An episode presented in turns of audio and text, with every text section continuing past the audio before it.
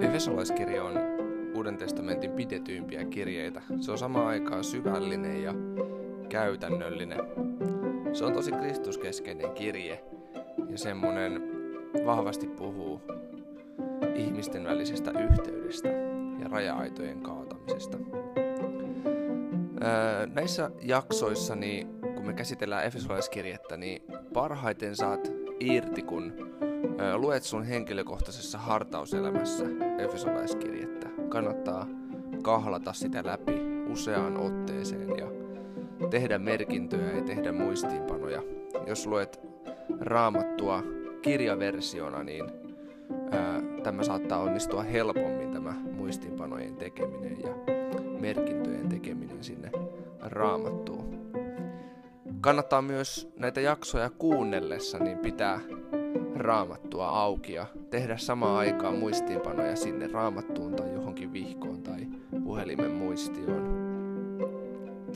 Tervetuloa matkalle Efesolaiskirjeen parissa.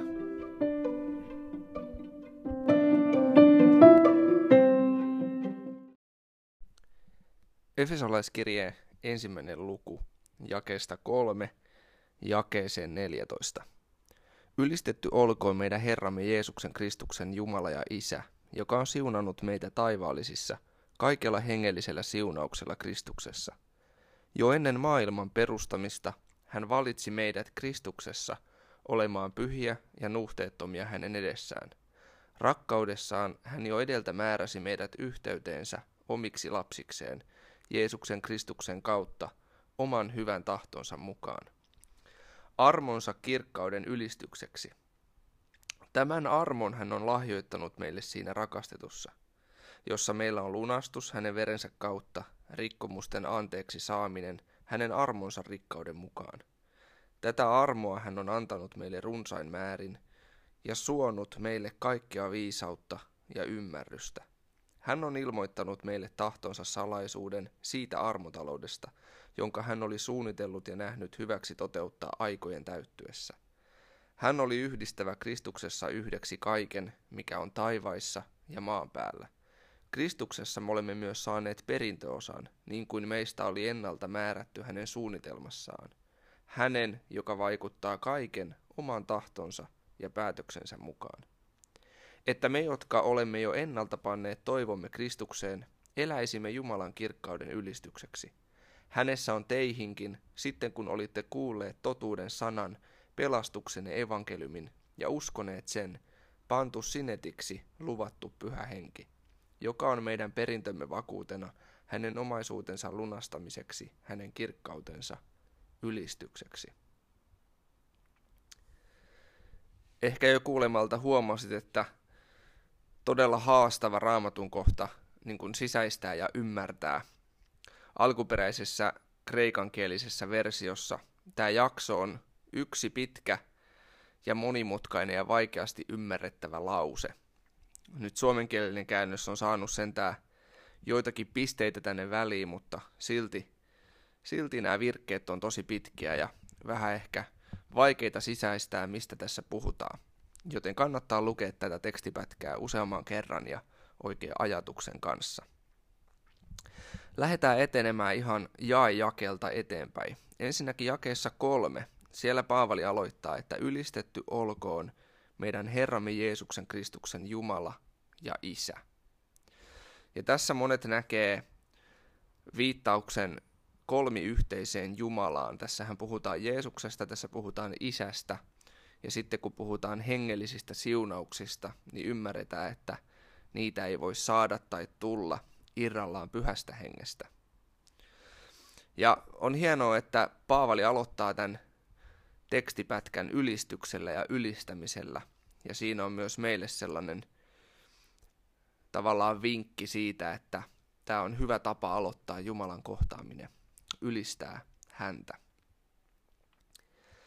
Sitten tämä taivaallisissa, niin Jouko Ruohomäki on omissa raamattuluentojen materiaaleissaan, niin hän on, hän on kirjoittanut näin, että se tarkoittaa hengellisiä rikkauksia kaikkialla, missä Jumala on hyvyydessään läsnä.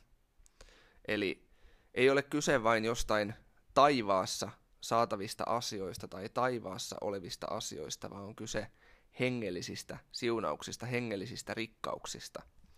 Kaikkella siellä, missä Jumala on mukana ja läsnä. Jae neljä on mielenkiintoinen ja herättänyt paljon kysymyksiä ja keskustelua kirkkohistorian aikana. Jo ennen maailman perustamista hän valitsi meidät Kristuksessa olemaan pyhiä ja nuhteettomia hänen edessään. Mä lainaan suoraan näistä Jouko Ruohomäen raamattu koulumateriaaleista tällaista tekstiä.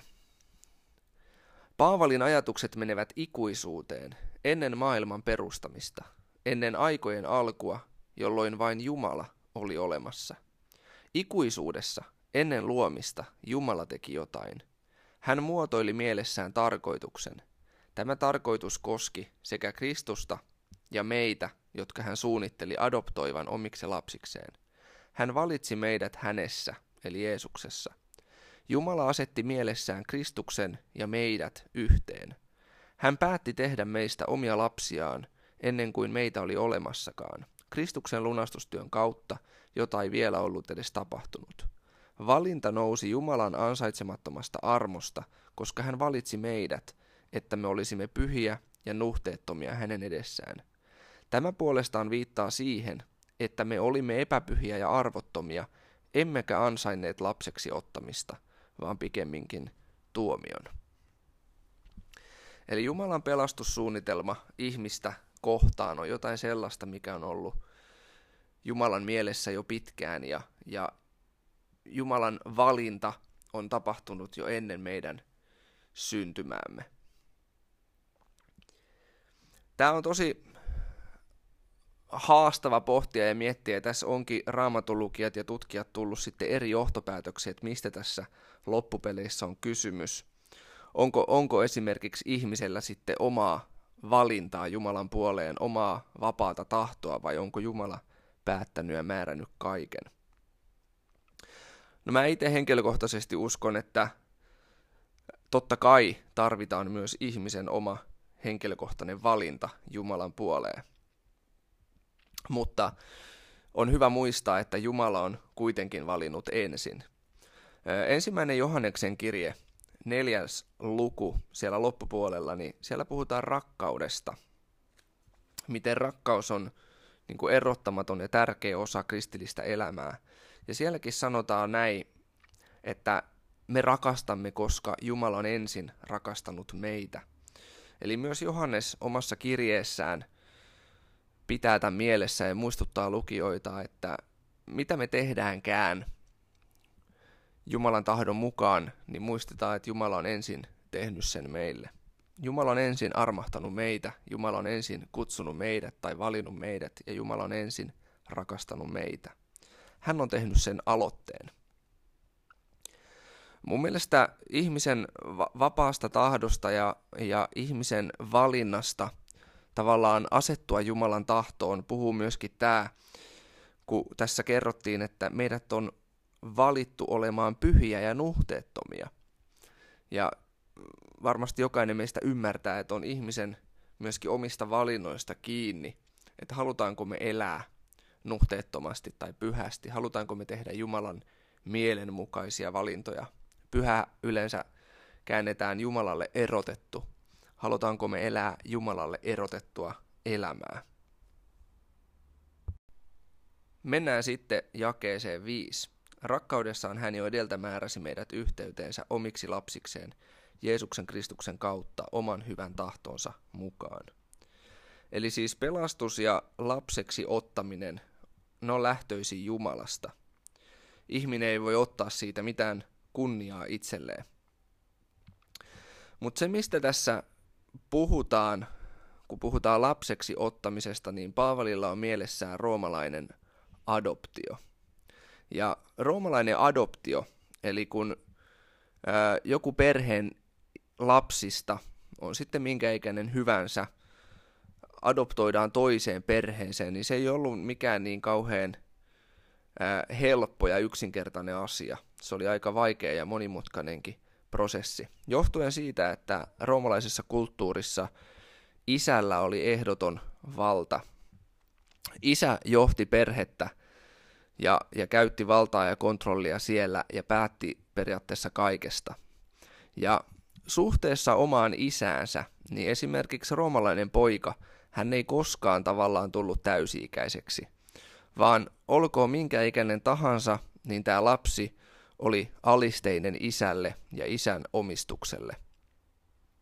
Ja tämä oli sellainen asia, mikä teki adoptiosta aika vaikean ja monimutkaisen toimenpiteen tai prosessin, koska nyt sitten jos joku adoptoidaan toiseen perheeseen, niin hän siirtyy tämän isän vallan alta ja isän kontrolli ja johdon alta tavallaan toisen isän vallan alle ja kontrolli ja johdon alle.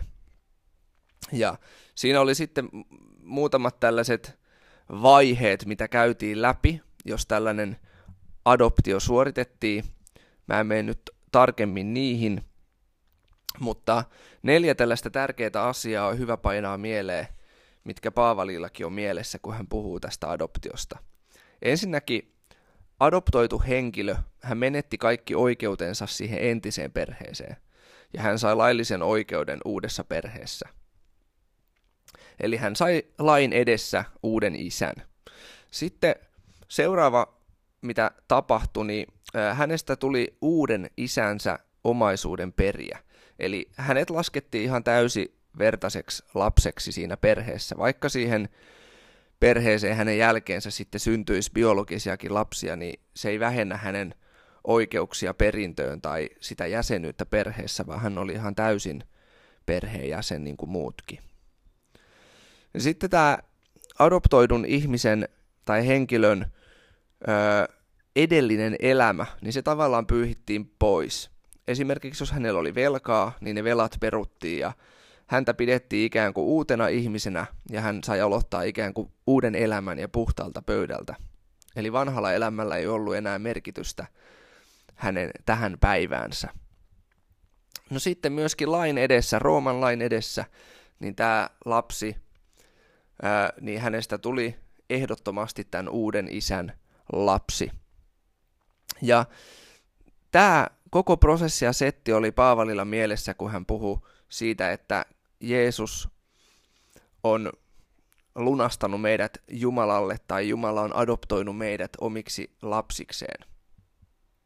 Eli mun mielestä todella hieno kuva siitä, että kuinka, kuinka kokonaisvaltaisesta ja kaiken kattavasta prosessista on kyse. Että vanha on pyyhitty pois ja uusi on tullut tilalle ja, ja tota, synnit on saatu anteeksi ja, ja me ollaan täysin oikeutettuja Jumalan lapsia ja Jumalan perillisiä. Todella hieno, hieno kuva siitä, mitä Jeesus on tehnyt meidän puolesta. No minkä takia Jumala sitten teki näin? Minkä takia Jumala valitsi adoptoida meidät omiksi lapsikseen? Niin yksinkertaisesti sen takia, että hän rakastaa meitä. Jumalalla on hyvä tahto meitä kohtaan. Tämä jakeen viisi loppuhan sanoi näin, että oman hyvän tahtonsa mukaan. Ja tämä on hyvä aina muistaa Jumalasta. Hän on hyvä ja hänen tahtonsa meitä kohtaan on hyvä. No sitten jakeet 6-8. Jeesuksessa me ollaan saatu Jumalalta armo. Armo on myös käännetty näin, että ARMO-kirjaimista ansioton rakkaus minun osakseni. Eli armo on jotain sellaista, mitä ei voi ansaita eikä saada, mutta se on vaan tullut meidän kohdalle. Niin nyt Jeesuksessa Jumala on lahjoittanut meille armon. Me ollaan myös lunastettuja Jeesuksen veren kautta. Eli meidän synnit on annettu anteeksi.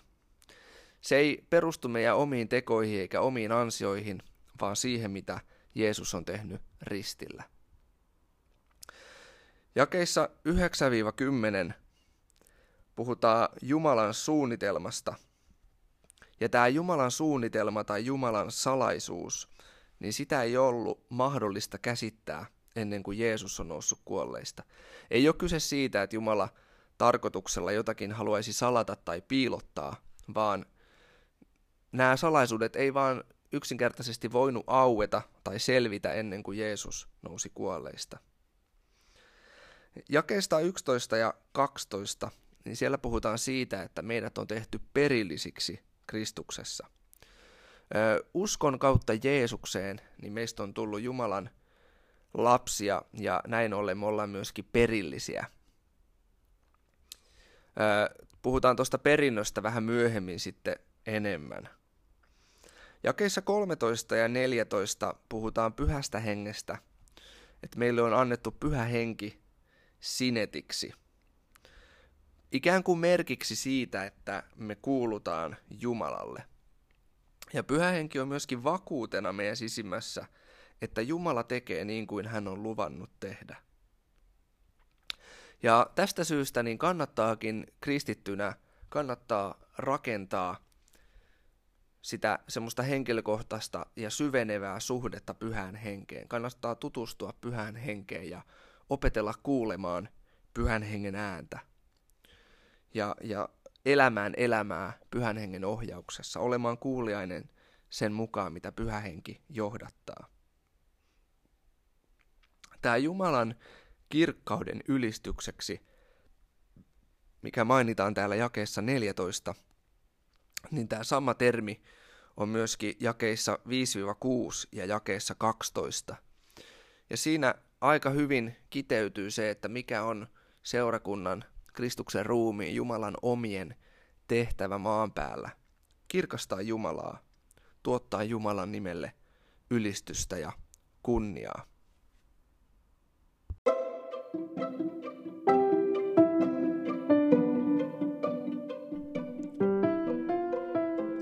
On tosi iloinen siitä, että olit mukana tämänkertaisessa jaksossa ja ää, toivottavasti sait tästä jotain sun omaan henkilökohtaiseen elämääsi. Ja, ää, seuraavassa jaksossa sitten käsitellään Efesolaiskirjeen ensimmäisen luvun jakeita 15-23. Ja seuraava jakson lopussa on myöskin sellainen pieni yhteenveto tosta ensimmäisen luvun ikään kuin niistä suurista linjoista. Tervetuloa kuulolle myös seuraavan jakson pariin.